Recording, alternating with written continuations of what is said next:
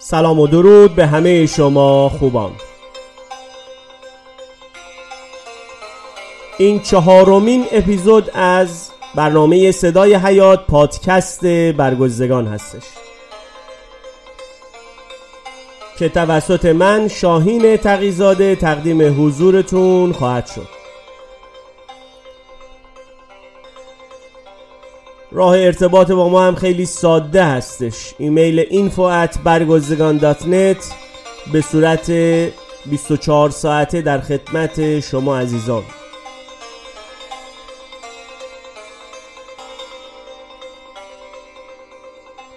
خداوندا شکرت می‌کنیم برای روزی که ما عطا کردی و شکرت می‌کنیم برای فرصت تازه ای که برای زندگی کردن به ما ارزانی داشتی بریم و قبل از هر چیز یک سرود روحانی و پرستشی بسیار زیبا رو با هم بشنویم.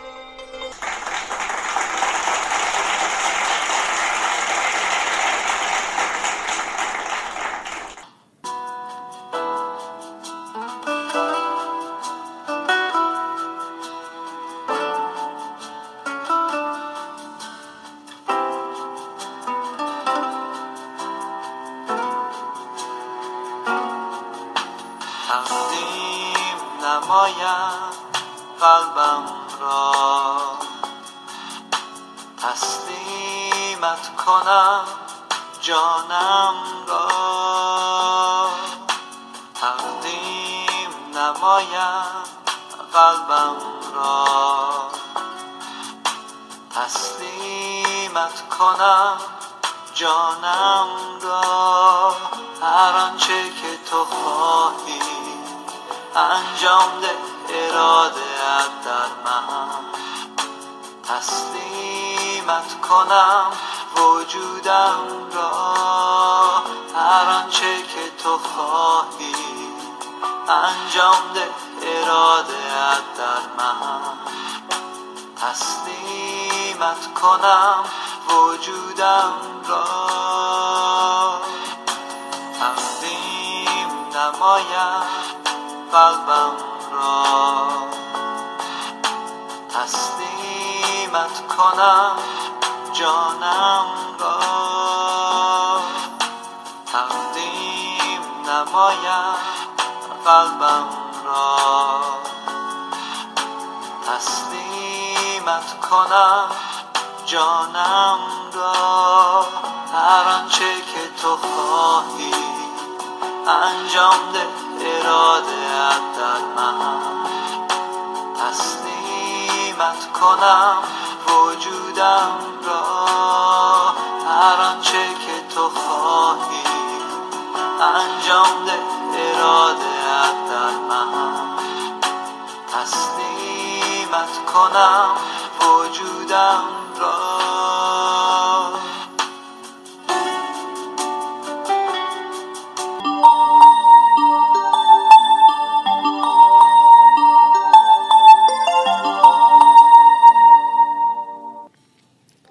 نیامدم تا تورات و صحف انبیا را باطل سازم بلکه تا تمام کنم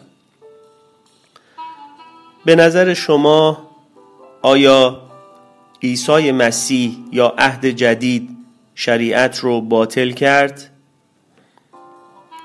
این سوالیه که می‌خوایم ببینیم که کتاب مقدس امروز به ما چطور پاسخ میده چون امروز وقتی به تفسیرهای مختلف کلیساها حتی نگاه می‌کنیم و به اون محتوای بشارت در واقع افراد امروز نگاه کرده میشه متاسفانه ما می‌بینیم که چون این تصوری رو دارن در ذهن افراد قرار میدن که در عهد جدید هیچ شراکتی با عهد عتیق وجود نداره و کسانی که مسیحی شدن به هیچ وجه در قید و بند شریعت یا در واقع تعالیم و کلام خدا نیستن. اما می‌خوایم ببینیم امروز که خود کلام خدا چه چیزی رو برای ما برجسته می‌کنه.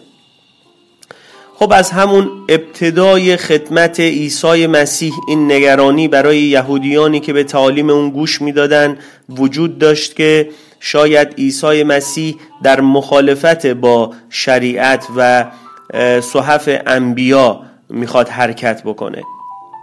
و اقتدار عیسی مسیح واقعا برای اونها تکان دهنده بود. حتی در کتاب مرقس باب یک آیه 27 می‌بینیم که اینطور بیان میشه. این چیست؟ و این چه تعلیم تازه است؟ که ارواح پلید را نیز با قدرت امر می کند و اطاعتش می نمایند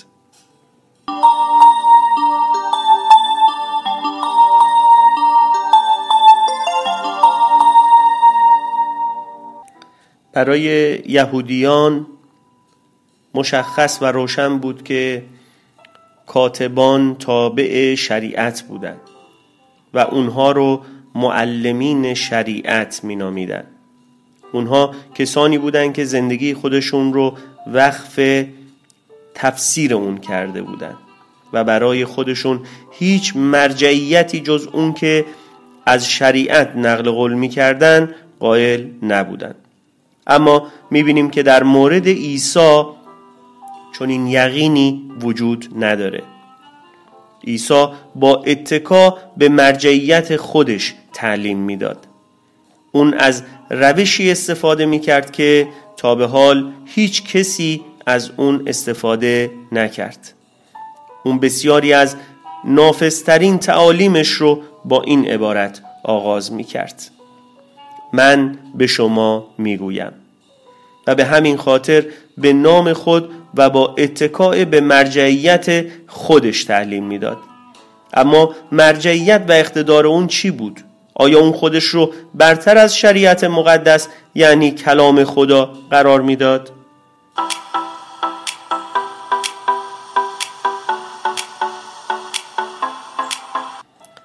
و دقیقا به خاطر همین طرز فکره که عیسی مسیح اینطور اعلام می‌کنه.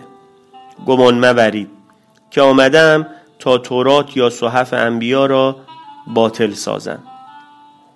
بلکه اومدم تا اون رو تمام بکنم آیا می‌دونید که معنی تمام کردن یعنی چه؟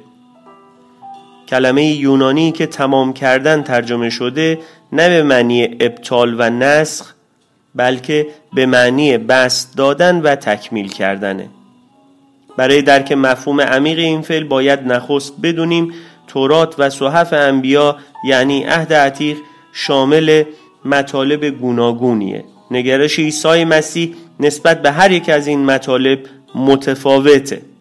اما عبارت تمام کردن شامل همه اونها میشه. پس عهد عتیق شامل اصول اعتقادات هستش. تورات که معمولا شریعت ترجمه شده در واقع به معنی تعالیم مکشوف هستش. برای همین ما در عهد عتیق تعالیمی در خصوص خدا انسان نجات و غیره داریم. همه آموزه های مهم کتاب مقدس در اون وجود داره. با این حال عهد عتیق مکاشفه ناتمام از خدا بود. عیسی اومده بود تا اون رو تمام بکنه. به این معنی که اون رو با شخصیت تعالیم و کارهاش به کمال برسونه. یه سرود گوش بدیم دوباره برمیگردیم.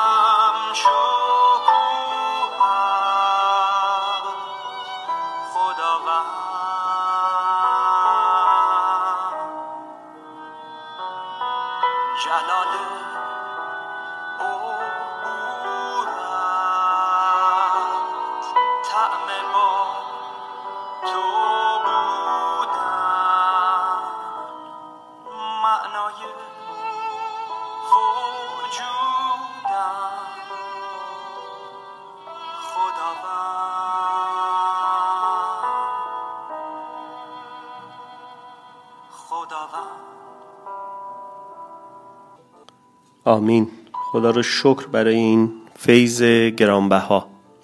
در تمام دوره های تاریخ مسیحیت کسانی همواره بودند که قادر به درک نگرش مسیح نسبت به شریعت نبودند. یکی از این افراد معروف مارسیون بدعتگذار هستش. او کسی بود که در قرن دوم میلادی عهد جدید رو با حذف نقل قولهای عهد عتیق بازنویسی کرد. طبعا آیات 17 تا 20 در واقع انجیل متا رو باید حذف کرده باشه.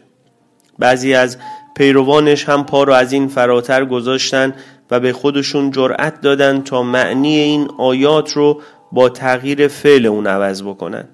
اونها این آیه رو این چنین نوشتن. گمان مبرید که آمدم تا تورات و صحف انبیا را تمام کنم. نیامدم تا تمام کنم بلکه تا باطل سازم. چون این اندیشه ای امروز هم پیروان فراوانی داره. این افراد نه تنها معتقدند که عیسی مسیح عهد عتیق رو باطل کرد بلکه معتقدند که احکام خود مسیح هم باطل شده. تنها یک حکم وجود داره و اون حکم محبته. اما باید بگیم که نگرش عیسی نسبت به عهد عتیق نه استوار بر ابطال و فسخ اونه بلکه استوار بر تداوم سازنده و زنده اونه. چرا؟ چون اون موضع خودش رو تنها در یک کلمه خلاصه کرد. تمام کردن نه باطل ساختن.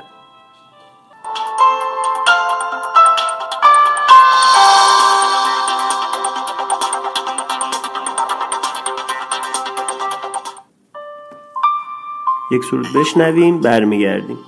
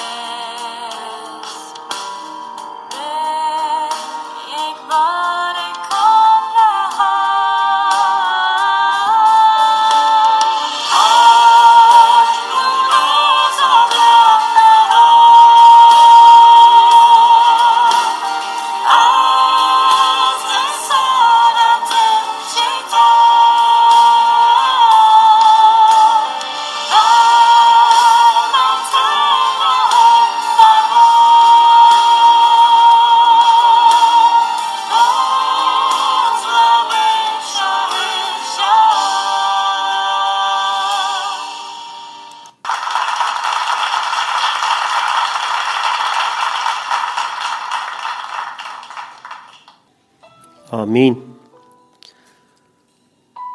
مسیح است انجام شریعت. رومیان باب ده آیه چهار. پولس رسول هم این حقیقت رو بسیار روشن در اینجا تعلیم میده. نه به این معنی که اکنون آزادیم تا از اطاعت اون شونه خالی بکنیم بلکه درست نقطه مقابل اونه. به این معنی که مقبول شدن نزد خدا به واسطه ایمان به مسیحه نه منوط به اطاعت از شریعت.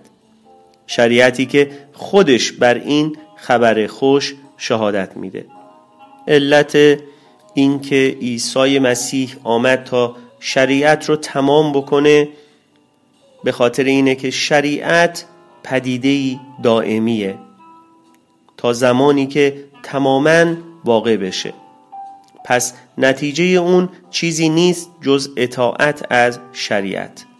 این اطاعت وظیفه هر شهروند ملکوت خداست. این اطاعت از شریعت باید بر اساس تفسیری صورت بگیره که عیسی به دست داد. نه اونگونه که یهودیان انجام می‌دادن یا نه اونگونه که خودمون استنباط می‌کنیم. عزیزان عیسی به احکام شریعت و مطالب عهد عتیق بعد جدید و گسترده و غیر زمانی و غیر جغرافیایی بخشید. طوری که در هر مکان و در هر عصری قابل اجرا باشه نه فقط در سرزمین اسرائیل نه فقط در یک شرایط سیاسی و اقتصادی خاص.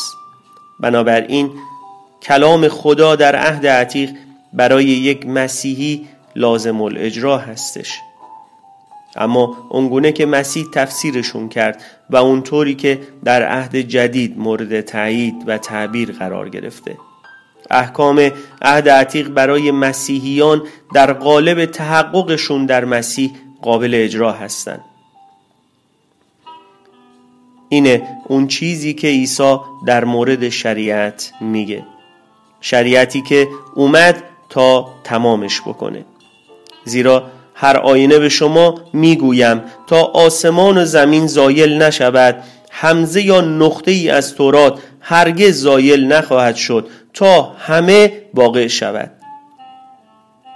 عیسی مسیح فقط از تورات نام می‌بره نه از تورات و صحف انبیا. اما هیچ دلیلی وجود نداره که فکر بکنیم این امر عمدی بوده. کلمه تورات اصطلاحی جامع بوده برای تمامیت مکاشفه الهی عهد عتیق. هیچ بخشی از اون از میان نمیره مگر اینکه تماما تحقق پیدا بکنه. این تحقق زمانی صورت میپذیره که آسمان و زمین از میان رفته باشه.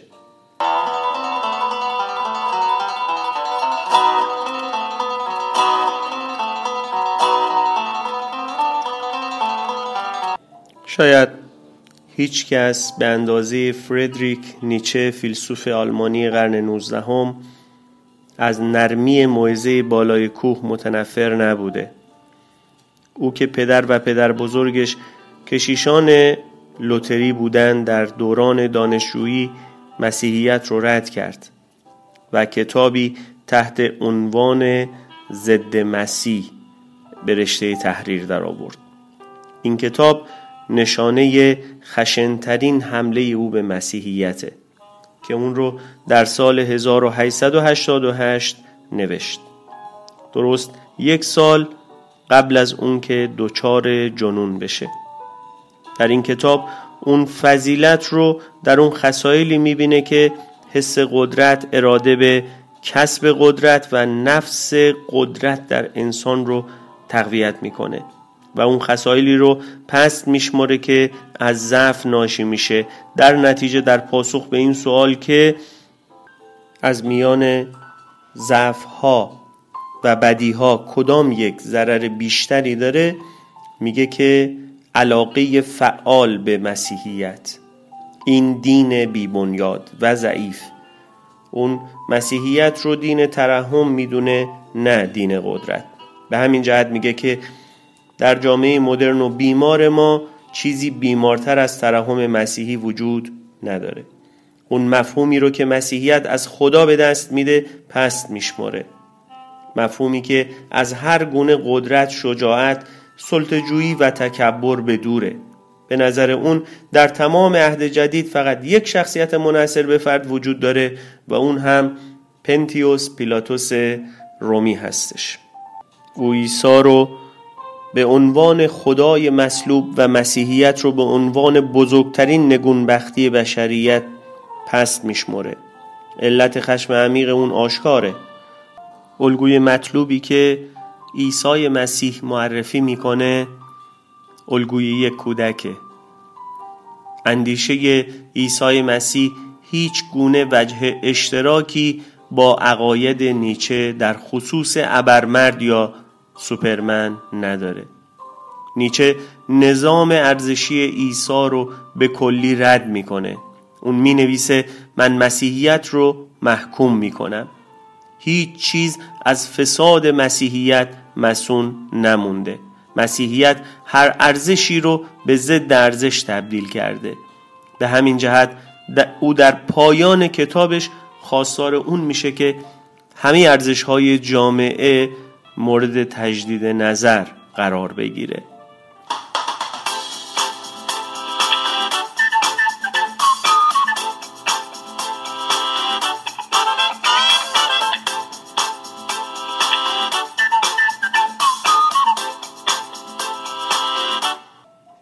اما عیسی مسیح از میارها و ارزشهای خودش به هیچ وجه عقب نشینی نمی‌کنه.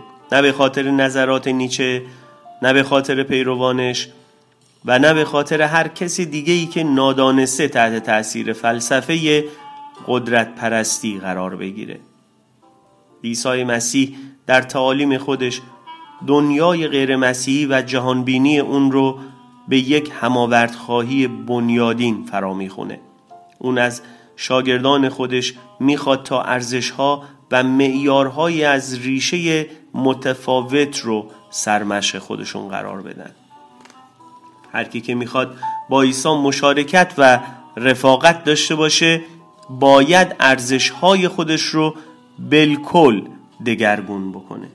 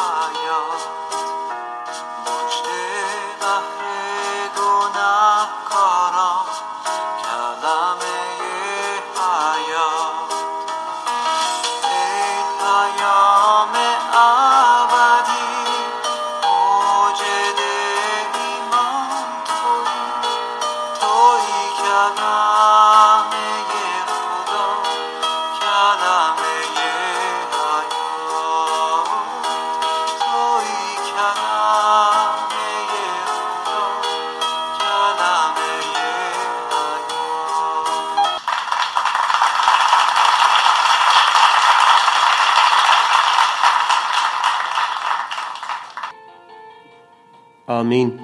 خدا رو شکر. خدا رو شکر برای کلام حیات. خدا رو شکر برای این فیض. خدا رو شکر برای این زندگی و تولد تازه. خدا رو شکر برای وجود تک تک شما عزیزان و همراهان گرامی. در کنار شما یه برنامه دیگه از صدای حیات رو به پایان رسوندیم. امیدوارم که باعث قوت و بنای ایمان شما شده باشه. خوشحالم از اینکه من رو همراهی کردید و صدای حیات رو شنیدید. حتما ما رو با دعاهای خودتون همراهی بکنید و صدای حیات رو به دوستان و آشنایان خودتون معرفی بکنید. امیدوارم که تا یه برنامه دیگه همچنان حال دلتون خوب باشه. خدا نگهدارتون عزیزان.